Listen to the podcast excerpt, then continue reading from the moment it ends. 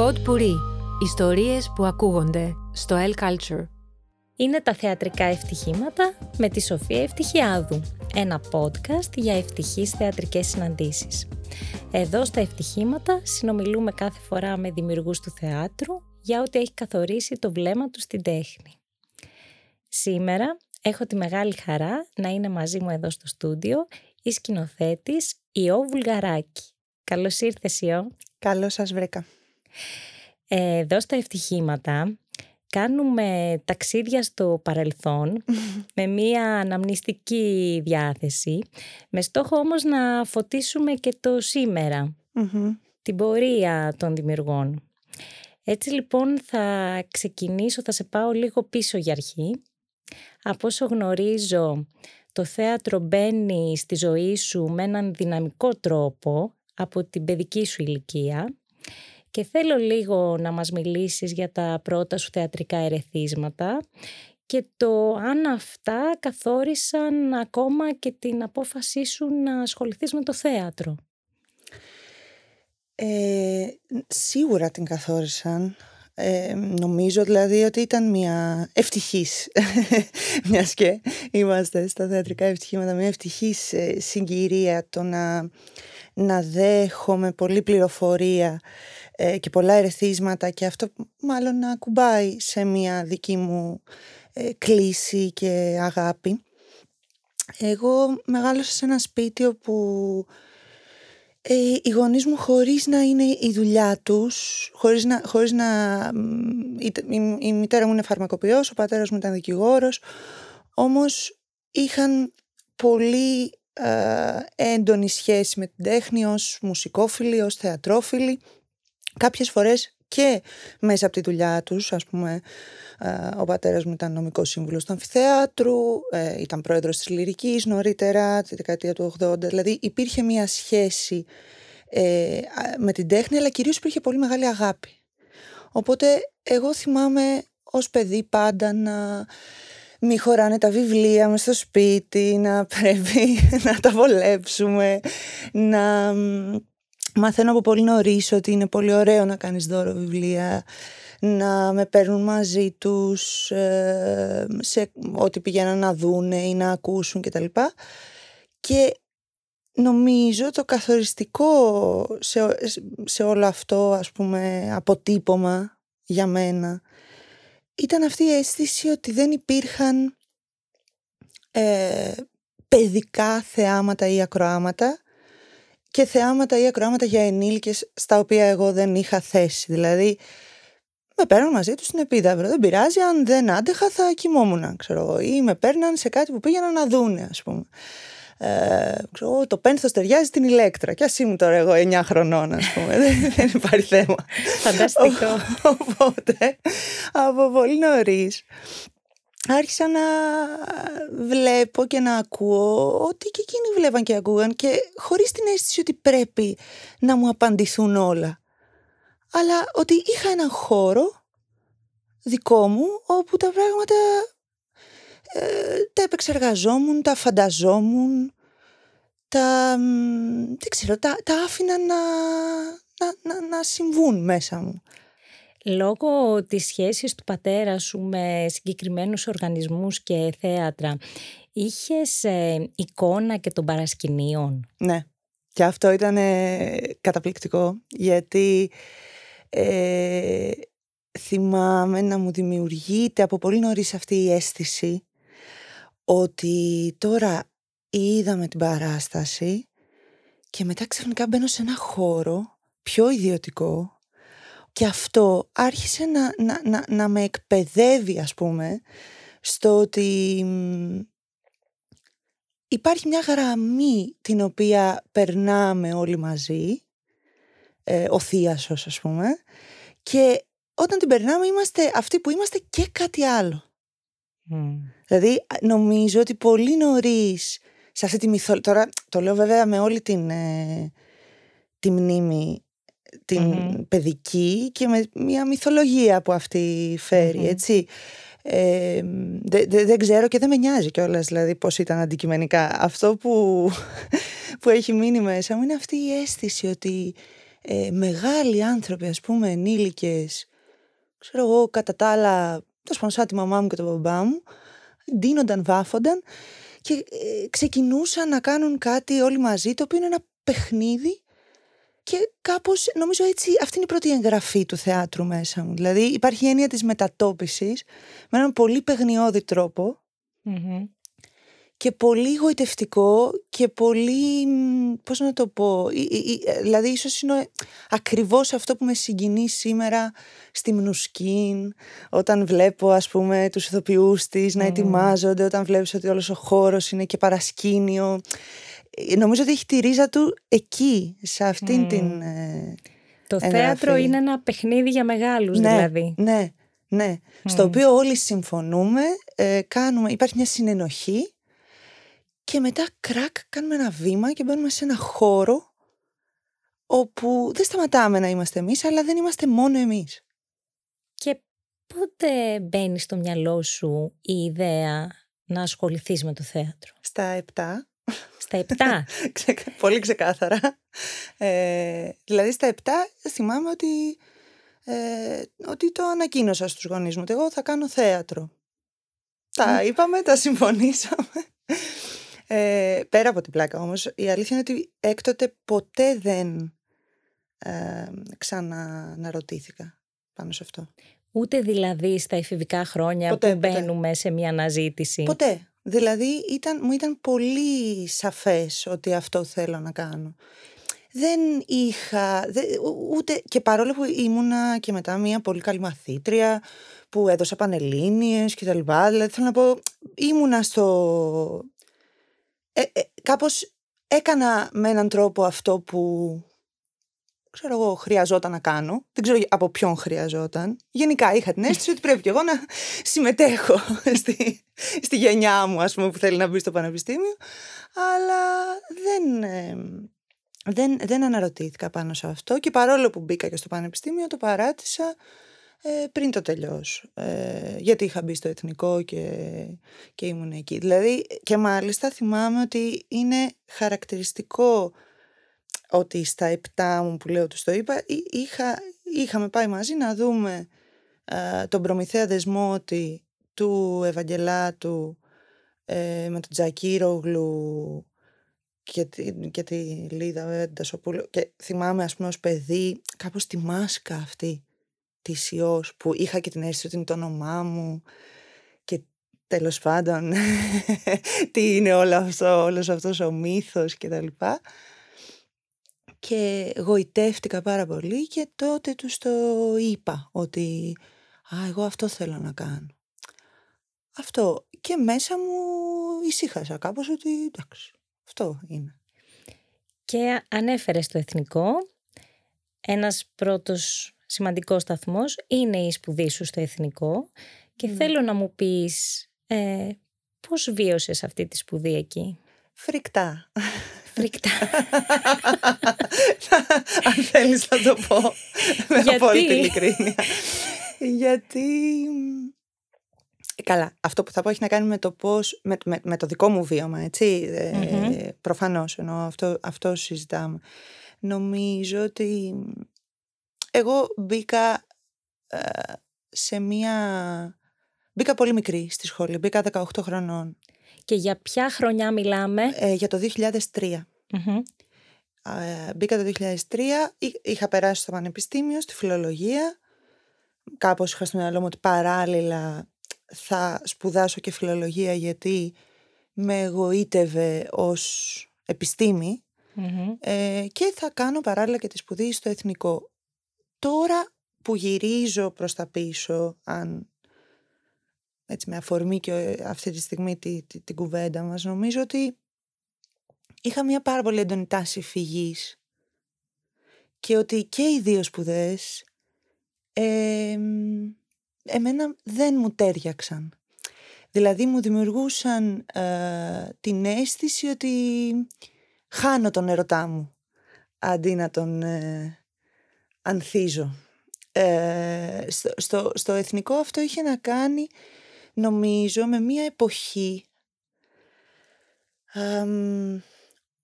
όπου οι άνθρωποι που ασχολούνταν με την παιδαγωγική και διδάσκανε, παρότι ήταν και είναι ακόμα πολύ, πολύ εξ αυτών ε, σπουδαίοι ηθοποιοί, δεν νομίζω ότι ε, τους απασχολούσε ειδικά το κομμάτι της παιδαγωγικής.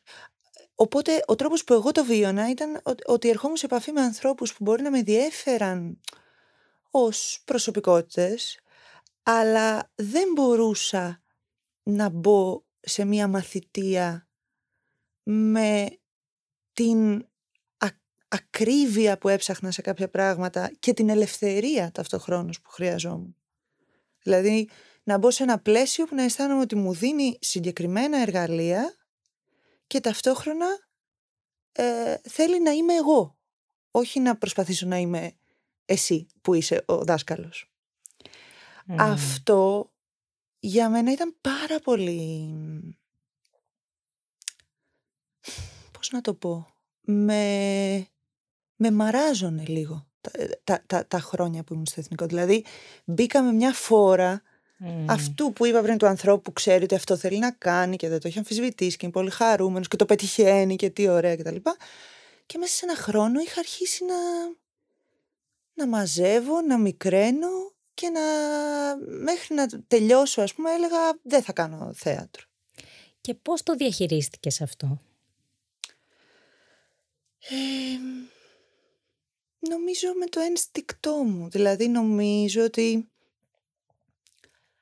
κάπως ε, ε, ε, ενώ πέρασα τη φάση ότι εγώ μάλλον κάνω λάθος σε κάτι, εγώ, δεν, εγώ έχω κάνει μια λάθος επιλογή γιατί είχα, εντάξει, εκτιμούσα και τους ανθρώπους που ήταν εκεί και τα λοιπά, δηλαδή εγώ κάτι, σε κάτι δεν κουμπώνω. Παρ' όλα αυτά εκεί λειτουργήσε ένα ένστικτο που με έκανε να φύγω έξω. Και αυτό δεν σημαίνει ότι είναι ο μόνος δρόμος. Έτσι. Αυτό ήταν ο δικός μου δρόμος. Δηλαδή το λέω με την έννοια ότι δεν, δεν, δεν, δεν είναι κάποια συνταγή αυτό. Ε, αυτό ήταν ο δικός μου δρόμος. Και επίσης από τότε μέχρι τώρα και σε σχέση με το εθνικό έχουν αλλάξει και αρκετά πράγματα. Πάρα πολύ και στον τρόπο που λειτουργεί η σχολή. Πάρα πολύ. Και, και στη σχολή και στο τοπίο γενικότερα mm-hmm. ε, της εκπαίδευσης στο θέατρο. Έτσι. Και άλλες γενιές ανθρώπων διδάσκουν, άλλες γενιές Ε, δηλαδή είναι τελείως ε, διαφορετικό το, το τοπίο. Αλλά στην συγκεκριμένη συγκυρία, δηλαδή για τα χρόνια αυτά που μιλάμε 2003 με 2006 σε μένα ε, και ε, βέβαια σε αυτό να πω ότι νομίζω ότι έχει, έχει να κάνει πολύ αυτό που λέμε τώρα και με το ότι εγώ δεν πιστεύω ότι με φύση ηθοποιός. Ε, δεν, δεν το πιστεύω. Δηλαδή φαντάζομαι ότι αν ήμουν ηθοποιός ως φύση όσο και να μην μου άρεσε ε, εκεί που βρισκόμουν θα, ξέρεις, θα, θα, ο ηθοποιός φυτρώνει ρε παιδί μου, σαν το, σαν το, σαν το λουλούδι, πώς να σου πω, σε όλα τα εδάφη, σε όλα τα... Ε, ξέρεις, είτε είναι άσφαλτος, είτε είναι χώμα, είτε είναι... θα, θα, θα, θα ξεπηδήσει.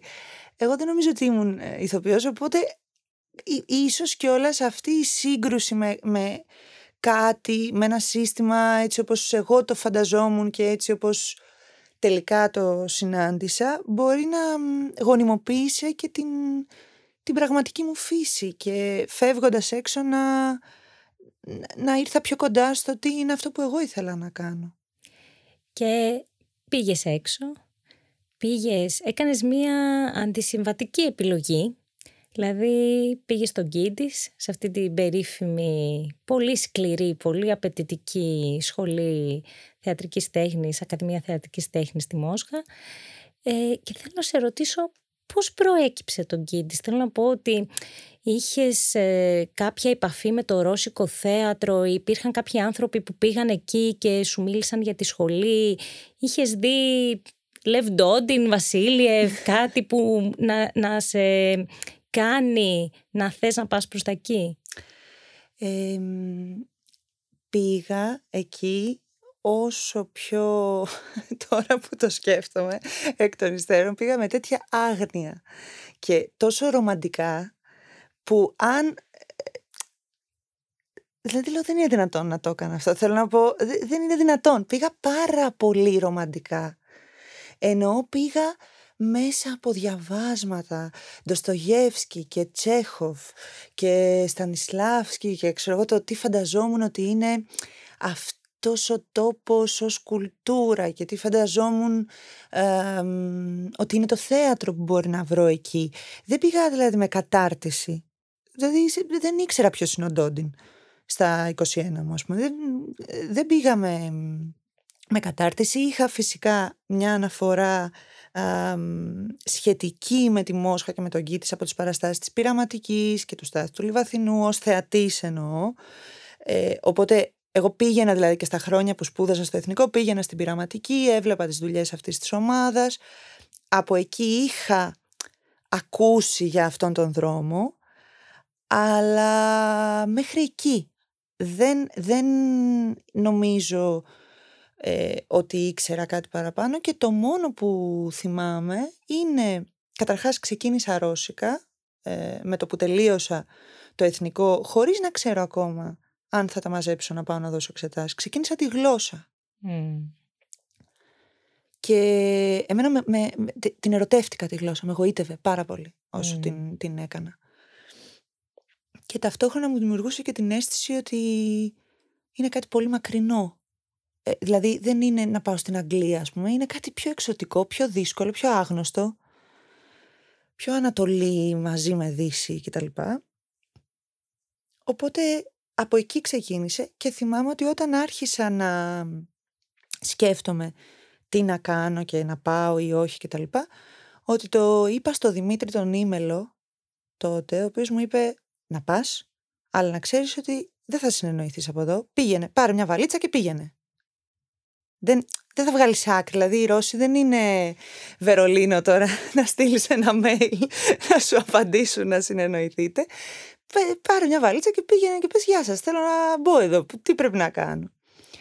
Και τότε το, σε πρώτο άκουσμα αυτό μου είχε φανεί λίγο υπερβολικό, αλλά ήταν ακριβώς έτσι. ακριβώς έτσι. και νομίζω ότι αν δεν το είχα αυτό ακολουθήσει, θα είχα μπλέξει και θα είχα καθυστερήσει σε αυτό το πράγμα. Δηλαδή, εγώ σκέψου ότι έβγαλα εισιτήριο για να πάω στη Μόσχα χωρίς να ξέρω ότι χρειάζεται να έχω βίζα. Έβγαλα το εισιτήριο και μετά διαπίστωσα στο ίντερνετ ψάχνοντας ότι πρέπει να έχω και βίζα και έτρεχα να προλάβω να τη βγάλω για να πάω να δώσω εξετάσεις. Δηλαδή, πήγα πολύ παρορμητικά. Και τι συναντάς εκεί; Α, εκεί συναντάω Εκεί συναντάω νομίζω έναν κόσμο που σίγουρα με έχει καθορίσει σήμερα, όχι θεατρικά ε, μόνο, συνολικά. Δηλαδή, ε, μπαίνω σε μια σχολή η οποία ναι, εντάξει, έχει πάρα πολύ δύσκολο πρόγραμμα, όπως είπες και εσύ, πολύ, πολύ συγκεκριμένης ας πούμε φιλοσοφίας και αν θες και συγκεκριμένα ο δικός μου δάσκαλος που ε, είναι παιδί μιας εντελώς σοβιετικής εποχής, ε, είναι μεγάλος σε ηλικία, ε, ζει ακόμη, είναι 86 χρονών σήμερα. Ποιος είναι αυτός ο δάσκαλος; Είναι ο Λεωνίδ Χέιφιτς, τον οποίο εδώ ίσως δεν γνωρίζουμε τόσο, αλλά είναι μια σπουδαία μορφή για την εποχή του, για αυτό που έκανε και ως ε, σκηνοθέτης και ως ε, δάσκαλος. Αλλά θέλω να πω, φέρει και όλη την, και όλη την αίσθηση για το τι σημαίνει σπουδάζω μέσα από ένα σοβιετικό πρίσμα. Έτσι. Καλός ή κακός. Αυτό έχει και τα, και τα συν του και τα πλήν του. Ε, σίγουρα πάντως έχει πάρα πολύ ε, μέσα του την έννοια του πρωταθλητισμού ας πούμε και του, του ότι δεν χρειάζεται να κοιμάσαι πάνω από 4 ώρες τη μέρα, του ότι μπορείς να δουλεύεις 7 μέρες τη βδομάδα και τέλος πάντων ε, να είσαι ε, σε μια τέτοια πραγματικότητα. Κάτι που εγώ σήμερα θα το κόντραρα πολύ, δηλαδή έχω, έχω πολλές ενστάσεις πάνω σε αυτό, αλλά αλλά χαίρομαι που το συναντησα ε, τη στιγμή που το συνάντησα. Ποια είναι τα στοιχεία εκεί από τη μαθητεία σου που θεωρείς ότι σε έχουν καθορίσει ως σκηνοθέτρια; Είναι πολλά. Θα, θα, θα, θα προσπαθήσω να τα... να πω κάποια. Τα πιο βασικά. Τα πιο βασικά. Τα πιο βασικά. Νομίζω πρώτον στην, στην σπουδή εκείνη ε, ήρθα σε επαφή με, το, με τη ζωή μέσα στο θέατρο. Δηλαδή με, με αυτό που θα ονειρευόμουν να είναι η ζωή μέσα στο θέατρο. Όχι σε ένα συγκεκριμένο θέατρο, μέσα σε αυτή την τέχνη. Ε, μέσα στην κοινότητα. Το τι σημαίνει όλοι μαζί ζούμε μέσα στο θέατρο. Δηλαδή με, με την έννοια του ensemble. Ε, το οποίο είναι νομίζω πυρηνικό στοιχείο και για εκείνους και σίγουρα εμένα με έχει καθορίσει. Μετά από εκεί και πέρα ήρθα σε επαφή με το, με το τι σημαίνει ε, ένα σκηνικό συμβάν αλλά δεν το εννοώ αυτή τη στιγμή και δεν το λέω με, με, με την ε, ποιότητα της ορολογίας της δουλειάς ε, το λέω καθαρά ως μια πώς να το πω, υπαρξιακή λέξη. Δηλαδή το τι σημαίνει το να συμβεί κάτι και να είμαστε άλλοι μετά από αυτό. Αυτό είναι ένα ζήτημα στην πραγματικότητα ζωής, όχι θεάτρου μόνο και σκηνικό, έτσι. Ε, επίσης, σίγουρα στην, στην σπουδή αυτή και στην συγκεκριμένη σχολή και στη συγκεκριμένη χώρα βέβαια ε, γιατί σπουδάζεις μέσα σε μια συγκεκριμένη χώρα έτσι, και ένα πολιτιστικό συμφραζόμενο συγκεκριμένο. Ε, έμαθα νομίζω κατά κάποιο τρόπο ότι ο σκηνοθέτης, όλοι το φέρουν αυτή την ευθύνη, αλλά πρωτίστως ο σκηνοθέτης φέρει την ευθύνη για αυτό που φτιάχνει. Φέρει μια ευθύνη, δηλαδή διαχειρίζεται τον πνευματικό και ψυχικό κόσμο κάποιων ανθρώπων για μια φέτα χρόνου, είτε αυτό είναι μια ώρα είτε είναι έξι, ε, κάποιοι άνθρωποι του εμπιστεύονται το χρόνο τους. Και άρα αυτό είναι μια ευθύνη.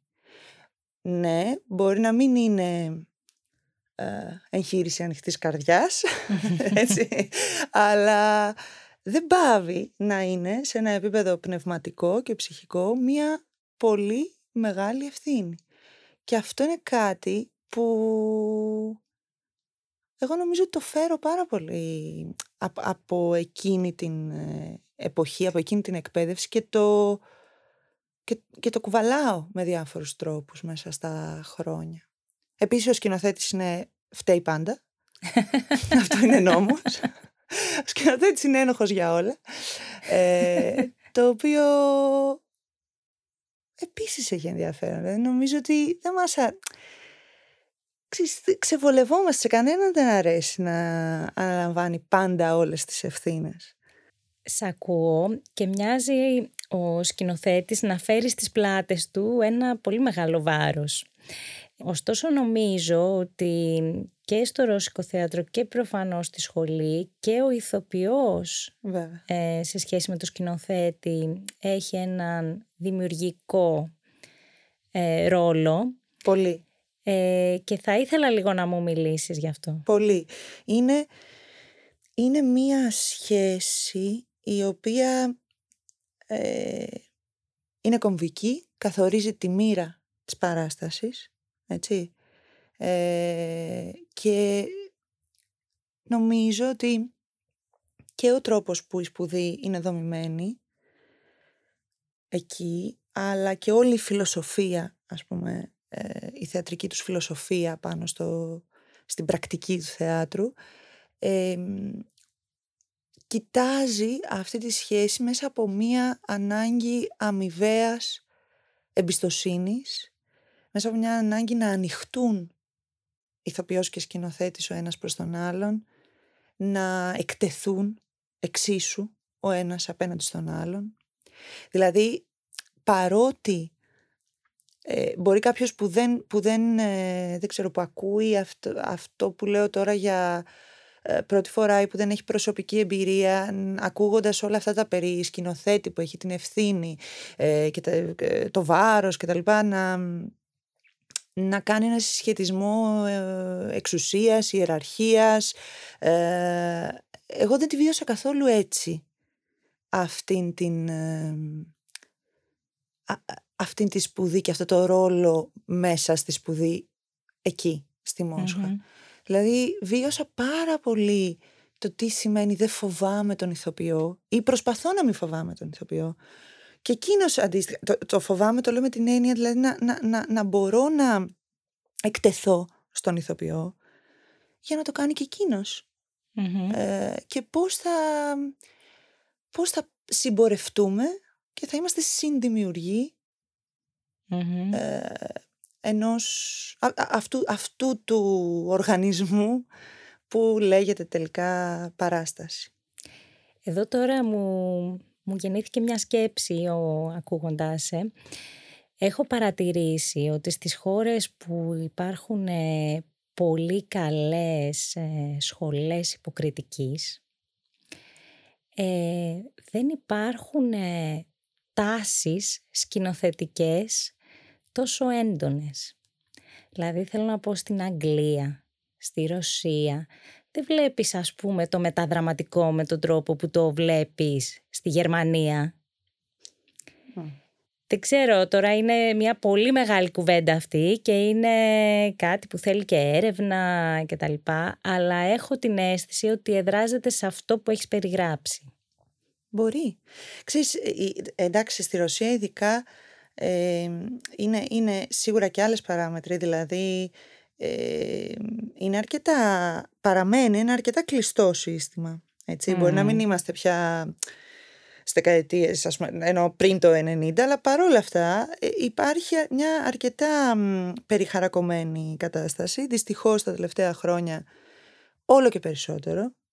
Ε, οπότε δεν υπάρχει κάποιος τρομερός διάλογος με την Ευρώπη ε, και επικοινωνία. Αυτό που καλλιεργείται είναι μια αυτάρκεια. Ε, και αυτός είναι και ένας λόγος ας πούμε που εγώ δεν πιστεύω ότι θα μπορούσα να ζήσω πάρα πολλά χρόνια εκεί. Δηλαδή έχει ένα όριο αυτή ε, η, σχέση ας πούμε μέσα στο χρόνο. Αλλά οπότε μπορεί να έχει να κάνει και με μια συνολική καθυστέρηση. Δηλαδή ότι είναι κάποιες δεκαετίες ε, πίσω ας πούμε. Από την άλλη τώρα έχει πολύ ενδιαφέρον αυτό που λες γιατί μπορεί αυτή η ε, εντελώς ηθοποιοκεντρική ε, φιλοσοφία θε, ε, του θεάτρου ας πούμε, και, και, και νοοτροπία και σκέψη πάνω στο θεατρικό γίγνεσθε να, ναι, να βάζει συγκεκριμένα αναχώματα ας πούμε στην, ε, στη, στο, στο ρου της γραφής ξέρω, της, της κοινοθετικής. Μπορεί. Είναι θέμα για έρευνα. Είναι θέμα για έρευνα. Όπω λέει ο Τσέχοφ, θέμα για διήγημα. Είναι ένα θέμα για μικρό διήγημα, είναι ένα θέμα για μεγάλη έρευνα. είναι ένα θέμα για μεγάλη έρευνα. Ε, βέβαια, ε, ε, εδώ να πω όμως ότι έχω δει ε, πράγματα, στη, δηλαδή έχω δει παραστάσεις, έχω δει σκηνοθέτες στη Ρωσία που, πώς να σου πω, έχουν, μου, έχουν, μου έχουν πάρει το κεφάλι και μου το έχουν γυρίσει τα μέσα έξω και την ψυχή μαζί. Δηλαδή, μπορεί να δεις παρόλα αυτά πράγματα συγκλονιστικά που ε, δεν θα είχαν συμβεί, αυτό μάλλον είναι το, το ενδιαφέρον, δεν θα είχαν συμβεί αν δεν ήταν αυτή η συνάντηση αυτού του σκηνοθέτη με αυτό το θείασο. Δηλαδή προϋποθέτει συνάντηση το, το παραστασιακό γεγονός. Αυτό είναι κάτι που το, το πιστεύουν, το καλλιεργούν, το επιδιώκουν, στο περνάνε στο, στο, στο αίμα ας πούμε. και μετά από πέντε χρόνια και μάλλον λίγο πριν τελειώσεις γιατί για την πτυχιακή σου γυρνάς στην ελλαδα θα μας πεις ποια είναι αυτή. Εκεί ιδρύεται, αν δεν κάνω λάθος, και η ομάδα Πυρ, ναι. που φτιάχνεται μαζί με τον Αργύρη Ξάφη και τη Δέσποινα Κούρτη. Έτσι ακριβώς. Ε, πες μας λίγο για αυτή τη μετάβαση και για την επιστροφή σου. Κοίταξε, η επιστροφή συνέβη λίγο ερήμην μου. Δηλαδή, εγώ επέστρεφα για αρκετά χρόνια. δεν, δεν είχα... Δεν, δεν, δεν μπορώ να πω ότι και τώρα επέστρεψα. Δεν θυμάμαι πότε έγινε αυτό. Δηλαδή, αυτό που είπες, έκα, ε, ήμουν στον πέμπτο χρόνο των σπουδών. Στον πέμπτο χρόνο πρέπει να κάνεις μια παράσταση κάπου οπουδήποτε στον κόσμο και μετά να την υποστηρίξεις ως διπλωματική. Ε, τότε κάναμε αυτή την παράσταση στο Γλέντι στον καιρό της Πανούκλας, το 2013 που είναι η πρώτη δουλειά της ομάδας ΠΙΡ, η οποία είναι μια ε, σχέση και με τον Αργύρι τον Ξάφη και με τη Δέσποινα την Κούρτη που είχε ξεκινήσει όμως όχι χωρίς να έχουμε δουλέψει ε, μαζί. Μάλλον εγώ είχα δουλέψει με τον Αργύρι ως βοηθός του πριν φύγω. Σε ποια παράσταση; Στο Δρακούδι, στο Θέατρο Πόρτα, τώρα το, το 8 και ε, καλλιεργούσαμε μία, καλλιεργούσαμε, καλ, καλ, μόνη της καλλιεργούταν μία φιλία, μία επαφή, μία ε, πάντα, πάντοτε συναντιόμασταν όταν επέστρεφα σε διακοπές και τα λοιπά και συζητούσαμε για το τι έκανα εγώ πάνω, τι έκαναν τα παιδιά εδώ και υπήρχε μια κοινή ανάγκη να συναντηθούμε ε, επαγγελματικά και καλλιτεχνικά. Οπότε κάπως ε, τα, παράλληλα ταυτόχρονα κάναμε αυτή την πρώτη μας δουλειά. Εγώ ξαναέφυγα για Μόσχα να την ε, υποστηρίξω διπλωματική και να τελειώσω και μετά έμεινα και άλλο μισό χρόνο γιατί δούλεψα πάνω. Και κάπως άρχισαν οι δουλειές των πυρ, δηλαδή μετά κάναμε τους λίστες, μετά εγώ πήγα στην Πολωνία πάλι για μια δουλειά εκεί στον Κροτόφσκι, αλλά ξανά ήρθα γιατί κάναμε τη μισαλοδοξία και κάπως πολύ μαλακά, επειδή προέκυπτε μια επόμενη δουλειά και μια επόμενη δουλειά, ε, κάποια στιγμή το 15 μπήκα σε ένα σπίτι εδώ, ας πούμε, κατάλαβα ότι δεν γίνεται να ζω γονείς μου, ξέρω εγώ, να... δηλαδή ότι μάλλον θα είμαι εδώ. Και θα εγκατασταθείς. Και θα εγκατασταθώ. Απλά εγώ δεν μπορώ με αυτή τη λέξη. Δηλαδή, είναι, mm, εννοώ αυτό έχει συμβεί. Αλλά για να είμαι ειλικρινής, με αγχώνει πάρα πολύ η έννοια της εγκατάστασης. Παρότι είμαι πλήρως εγκατεστημένη. είναι μια ανοριμότητα από το μάλλον. Δηλαδή, θέλω να εγκατασταθώ, αλλά δεν θέλω να το λέω. Γιατί πιστεύω ότι όταν το λέω. Ε, όχι θέλω να εγκατασταθώ, μάλλον θέλω να είμαι εκεί που κάθε φορά είναι η καρδιά μου. Αλλά αν αυτό το πράγμα το ονομάσω και αισθανθώ ότι τέλος τώρα δεν υπάρχει, δηλαδή εδώ είναι, ε, Καταπιέζεσαι. Εγώ καταπιέζομαι, ναι. Σε καταλαβαίνω. Εγώ, δηλαδή δεν θα είναι καλό ε, για μένα, για, για τους γύρω μου, για τη δημιουργική μου ας πούμε, κατάσταση, δεν θα είναι καλό. Θέλω να έχω την αίσθηση ε, α, της, της, αυτής της ελευθερίας ότι φυσικά είμαστε εδώ γιατί θέλουμε και έτσι είναι και η σχέση με αυτήν την ομάδα, με τους πυρ. Είμαστε, συναντιόμαστε για, να, για κάθε δουλειά που κάνουμε, γιατί θέλουμε να την κάνουμε, όχι γιατί δεν έχουμε κάτι άλλο να κάνουμε ή δεν μπορούμε να κάνουμε κάτι άλλο. Mm-hmm. Ιό με το που γυρνάς, αν δει κανείς τις δουλειές σου, ε, θα έλεγε ότι σου ανοίχτηκαν πόρτες εύκολα.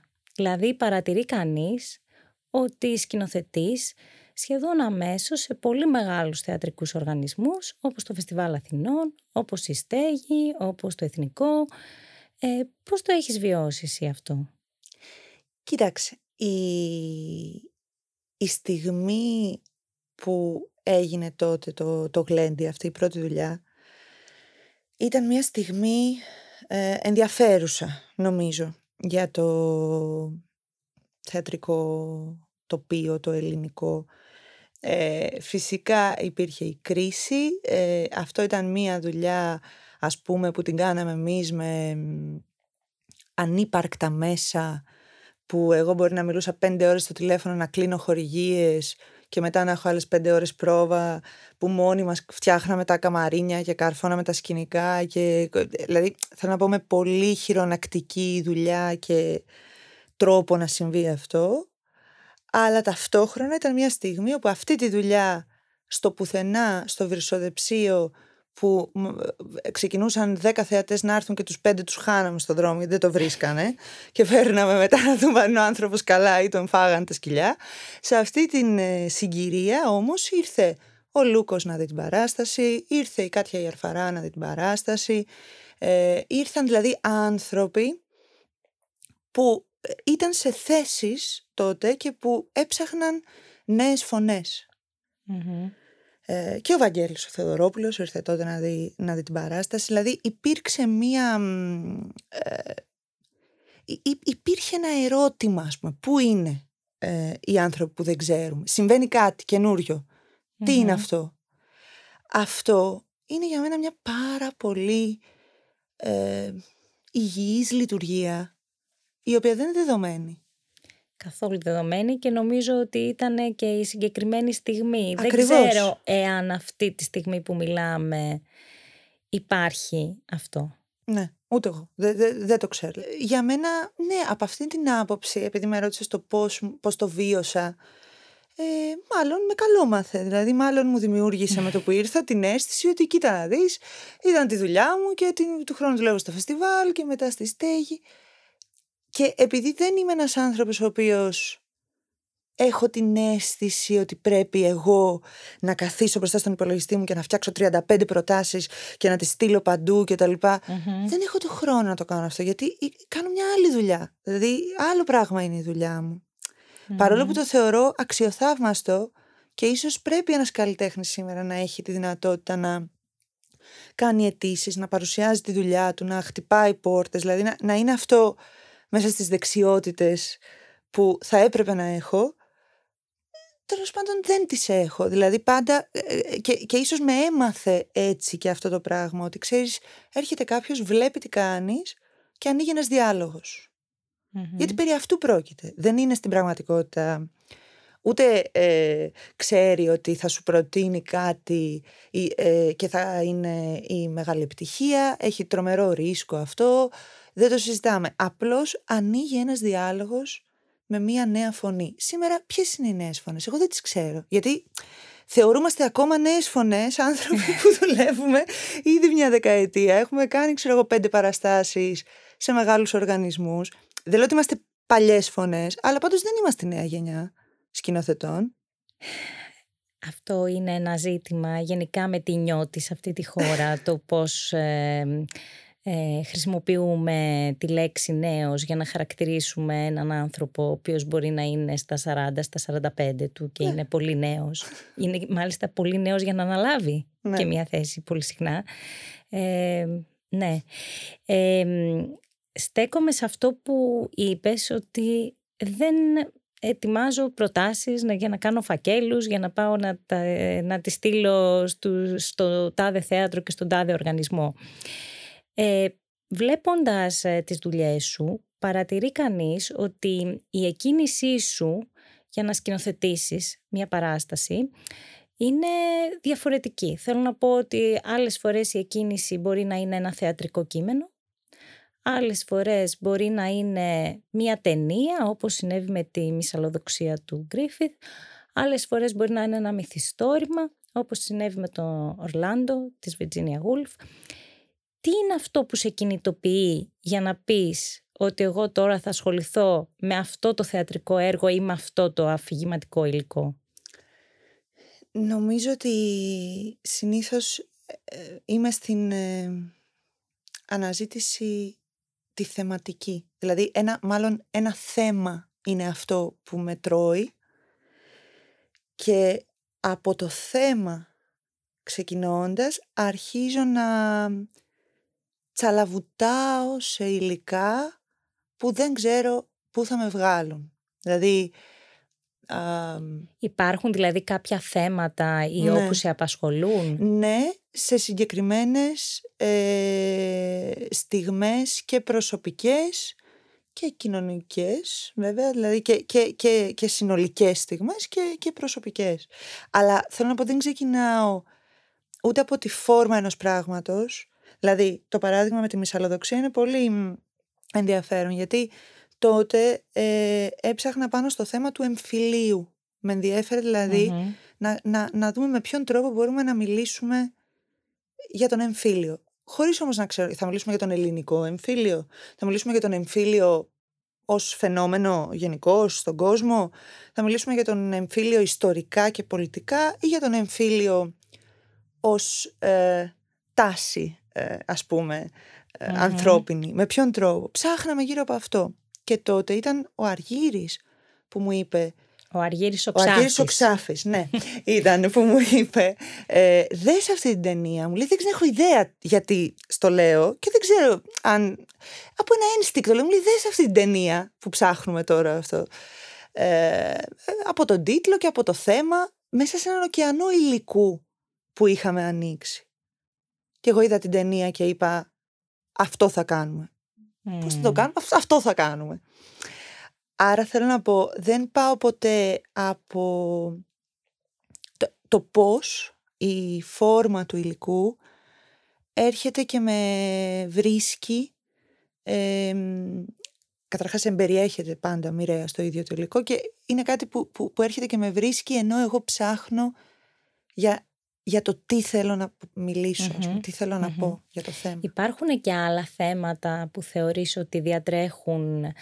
σαν νήμα τη δουλειά σου, τις δουλειές σου; Ναι, νομίζω ότι ένα θέμα στο οποίο μάλλον επανέρχομαι πολύ είναι, είναι το θέμα της ταυτότητας και ένα ακόμα είναι το θέμα της υπέρβασης. Δηλαδή, νομίζω ότι αυτές είναι έννοιες τις οποίες ακόμη και όταν ε, νομίζω ότι δεν ασχολούμαι με αυτές, ε, ασχολούμαι με αυτές της ταυτότητας με την έννοια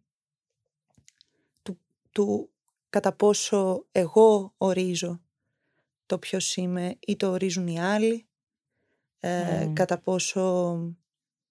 Δηλαδή τι συγκροτεί εμένα, σε τι, σε τι συνίσταται, σε τι ε, έγκυται ας πούμε ο, ο, ο, ο πυρήνας ο δικός μου το, το, και του κάθε ανθρώπου εννοώ, το ποιος είμαι και πώς αυτό ε, μπορώ να το ακούσω, μπορώ να κάνω πέρα όλες τις φωνές, τις κοινωνικές, τις οικογενειακές, τις, ε, δεν ξέρω, τις φιλικές, όλες αυτές τις φωνές που με εμποδίζουν να δω και να ακούσω το ποιος είμαι, ας πούμε. Νομίζω ότι αυτό είναι ένα θέμα που ε, επιστρέφω πολύ σε αυτό. Νομίζω ότι και στις πυρκαγιές του Μουαουάτ, ε, τώρα που το σκέφτομαι με έναν τρόπο και στο άφηξης.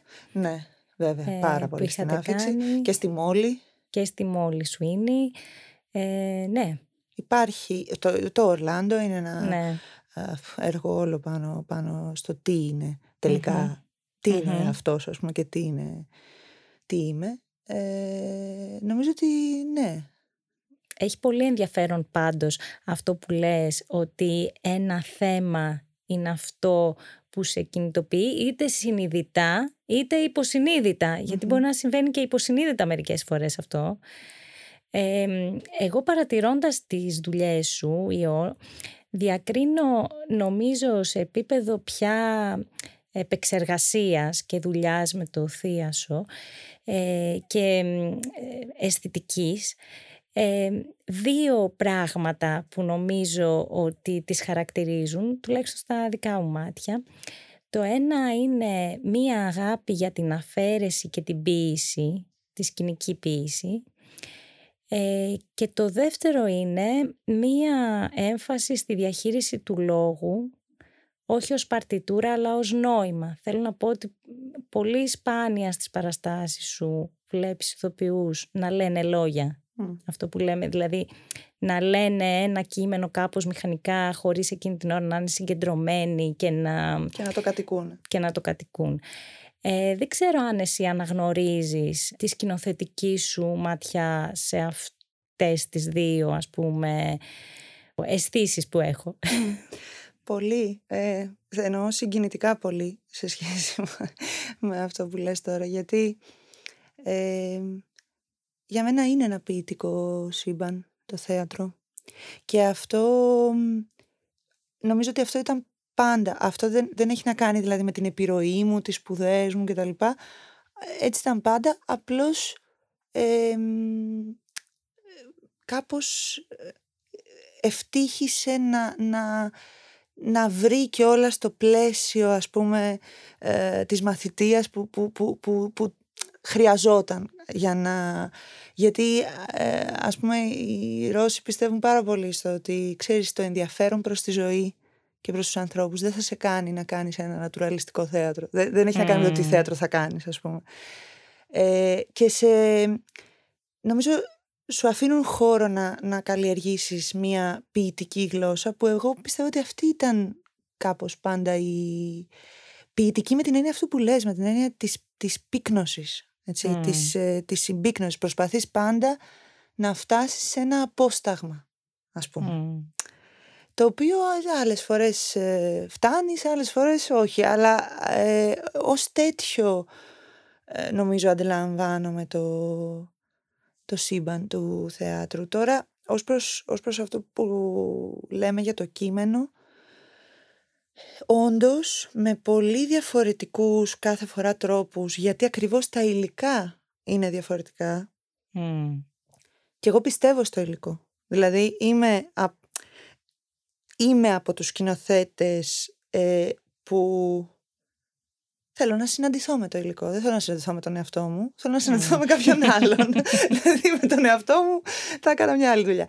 Θέλω να συναντηθώ με κάποιο υλικό, δραματουργικό, όπως θέλω να συναντηθώ και μετά με ένα ανθρώπινο υλικό, έτσι. Και νομίζω ότι αυτή κιόλας. Μια παρένθεση, ας πούμε, σύντομη κάνω τώρα, ότι αυτή την ισορροπία προσπαθείς κάθε φορά να, δηλαδή, να αναγνωρίσεις το υλικό, αλλά να μην χάσεις τον εαυτό σου στη συνάντηση. Έτσι αυτή την ισορροπία ε, ψάχνουμε ας πούμε. Αλλά με πολύ λοιπόν διαφορετικούς τρόπους κάθε φορά, ανάλογα με το υλικό, γιατί είναι τελείως άλλο να έχεις ένα μυθιστόρημα, τελείως άλλο να έχεις στίχο, τελείως άλλο να έχεις μια σύγχρονη γραφή κτλ. Ε, η, η, η δράση, το τι συμβαίνει και το ποια είναι η λειτουργία του ηθοποιού μέσα σε αυτό που συμβαίνει είναι αυτό αυτά τα μονοπάτια και αυτά τα συστατικά που τελικά οδηγούν σε μια παρτιτούρα η οποία όμως γεννιέται και διαμορφώνεται από αυτή τη βάση και όχι ε, αντίστροφα. Άρα δεν, δεν, δεν ασχολείσαι στην πραγματικότητα με ένα στυλ, παρόλο που αυτό μπορεί και να προκύψει, αλλά δεν ασχολείσαι με αυτό, ασχολείσαι με αυτό που συμβαίνει στον ηθοποιό και μεταξύ των ηθοποιών, ανάμεσά τους. Ε, θέλω να πάμε λίγο τώρα στο Δύο Αθηνών. Ε, διδάσκεις εκεί, αν δεν κάνω λάθος, από το 2015. Ναι. Ε, και διδάσκεις μαζί με τον ε, Δημήτρη Γεωργιάδη. Ναι. Ε, που είναι ο σύντροφός σου. Ο σύντροφός μου, ναι. Ε, και έχετε ένα ιδιότυπο σύστημα διδασκαλίας το οποίο κάπου σχετίζεται με όλα αυτά που έχουμε πει. Ναι. Ε, θέλω λίγο να μας μιλήσεις γι' αυτό. Λοιπόν, αυτό ξεκίνησε ε, στη Μόσχα από ένα ζευγάρι πολύ αγαπημένων διδασκάλων του Δημήτρη. Εγώ δεν τους είχα γιατί δούλευαν σε άλλη ε, μαστρεσκάλια, σε άλλον μάστερ σε, δηλαδή ήμασταν άλλα έτη, άλλος καλλιτεχνικός υπεύθυνος κτλ. Άρα μοιράζεστε και μία κοινή εμπειρία σπουδών. Σπουδών, ναι, στον Κίτης. Δημήτρη ναι, ναι. Εκείνος ε, σπουδάζει υποκριτική, εγώ σκηνοθεσία.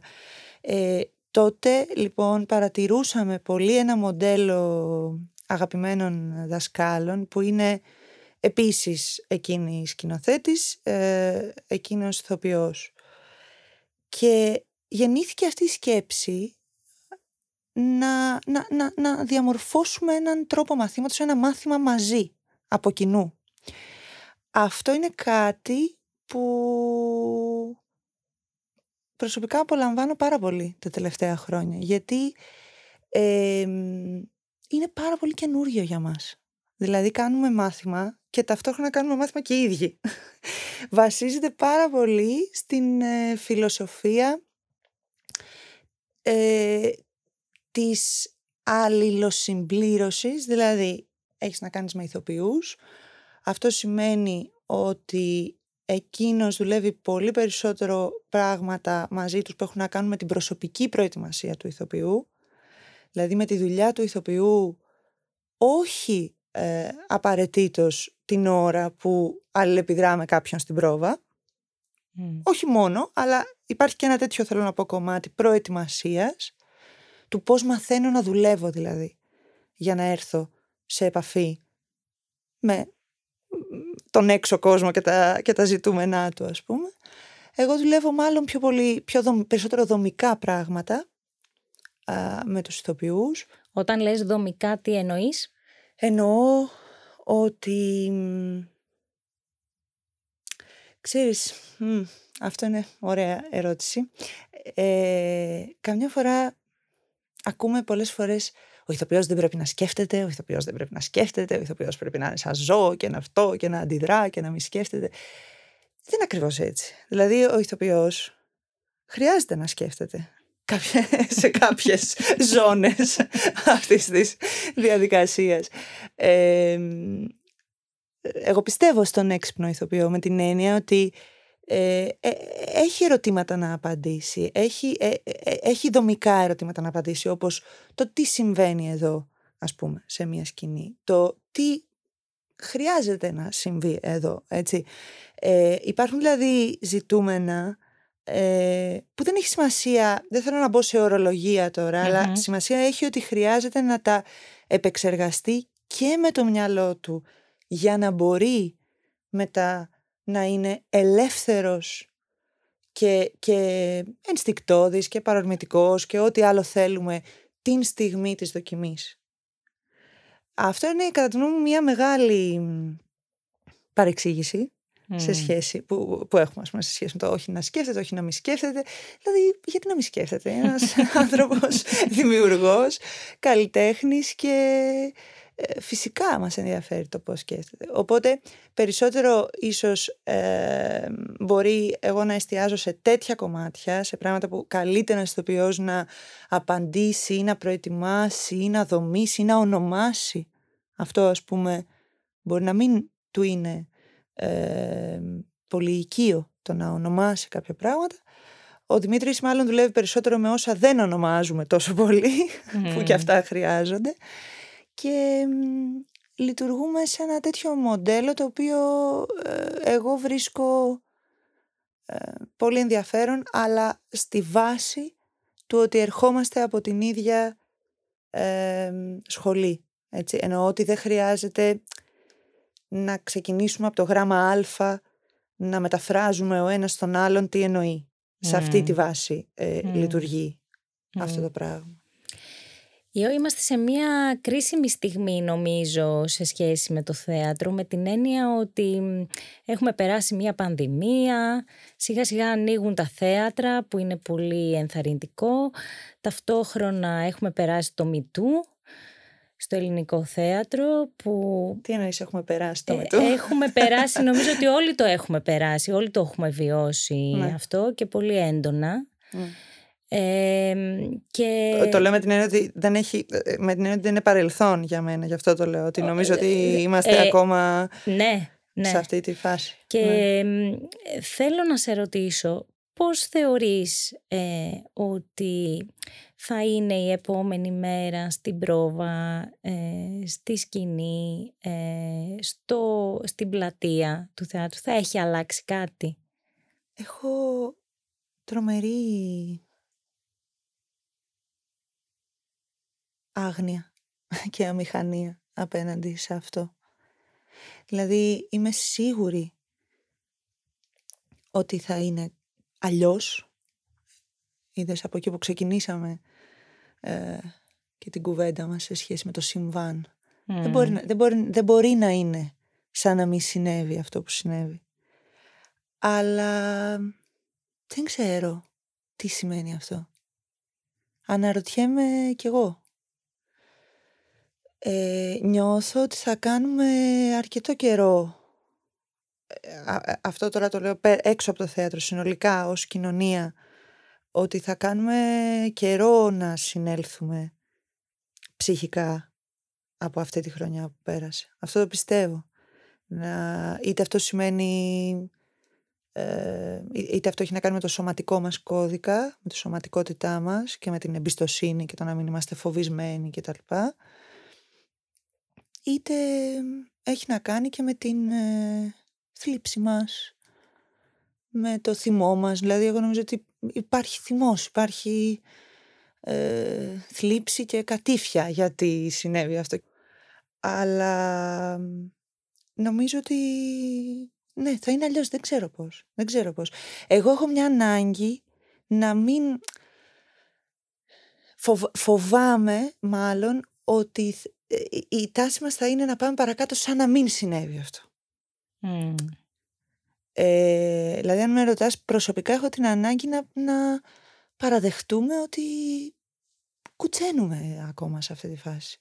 Δεν πάμε τώρα ε, ο, σαν να μην έγινε ποτέ και ανοίγουν τα θέατρα και δουλεύουμε όπως πριν σαν να μην είναι αυτό mm. και ελάτε και θα έρθουμε κι εμείς και τι ωραία που θα είναι που θα ανταμώσουμε. Όπα, ας πούμε, δεν, δεν συμβαίνει αυτό. δηλαδή είναι, η κατάσταση δεν είναι τόσο, ε, τόσο διαφορετική. Ε, φυσικά υπάρχει χαρά, δηλαδή και εγώ άνοιξε Πυραιός 260 και πήγα και λέω Χριστέ μου ξανά θέατρο. Εντάξει, υπάρχει χαρά. Αλλά νομίζω πρέπει να παραδεχτούμε ότι θα έχουμε δρόμο και είμαστε, ε, κουτσένουμε, είμαστε ακόμα σιγά σιγά. Εγώ θέλω να είμαι αισιόδοξη, συμφωνώ μαζί σου πάρα πολύ στο κομμάτι του να μην το προσπεράσουμε γιατί όταν προσπερνάς κάτι τέτοιο, οτιδήποτε έχει να κάνει με μεγάλη αλλαγή, τραύμα, πένθος, απώλεια κτλ. Γιατί όλα αυτά κάπως μαζί έχουμε ζήσει αυτή την περίοδο αυτά σου χτυπάνε την πόρτα μετά. Δηλαδή και να πεις ότι τα ξεπερνάς, δεν τα ξεπερνάς. Έτσι, έτσι. Ε, έτσι ακριβώς. Ή όμου θα ήθελα να κλείσουμε με ένα θεατρικό σου όνειρο. Αχ, Σοφία, παλιότερα έκανα πολύ συγκεκριμένα όνειρα, για τα οποία δεν έκανα κάτι γι' αυτά, αλλά ήταν πολύ συγκεκριμένα. Ας πούμε, αν με ρωτούσες πριν από, ξέρω εγώ, τέσσερα χρόνια, θα έλεγα ότι θέλω ένας παραγωγός να πιστέψεις σε μένα και χωρίς καμία παρεμβατική διάθεση να μου πει παιδί μου πάρε χρήματα να κάνεις 10 χρόνια Τσέχοφ. Αυτό. Έτσι θα ήταν διετία και παράσταση. Την επόμενη δεκαετία θα κάνεις αυτό.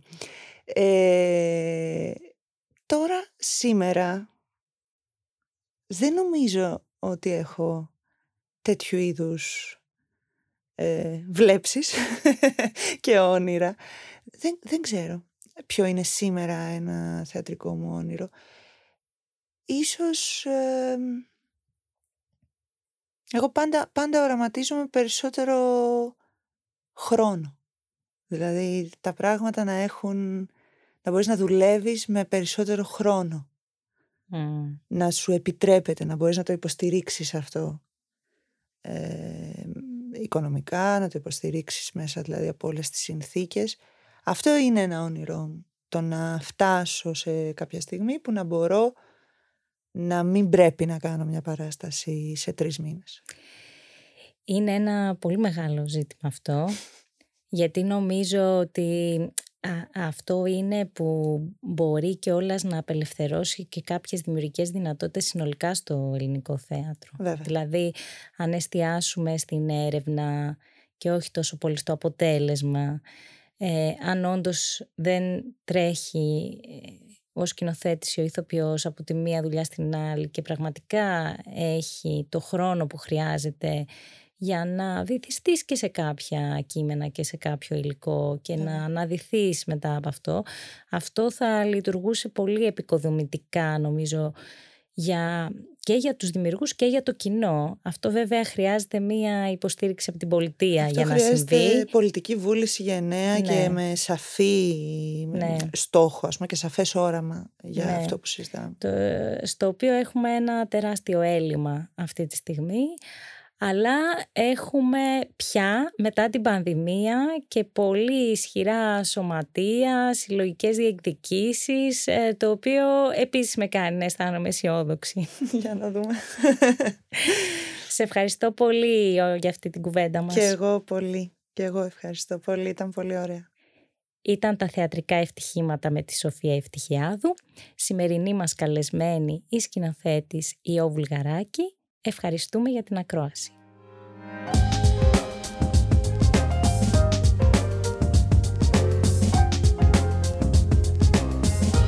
Pod Puri. Ιστορίες που ακούγονται στο L Culture.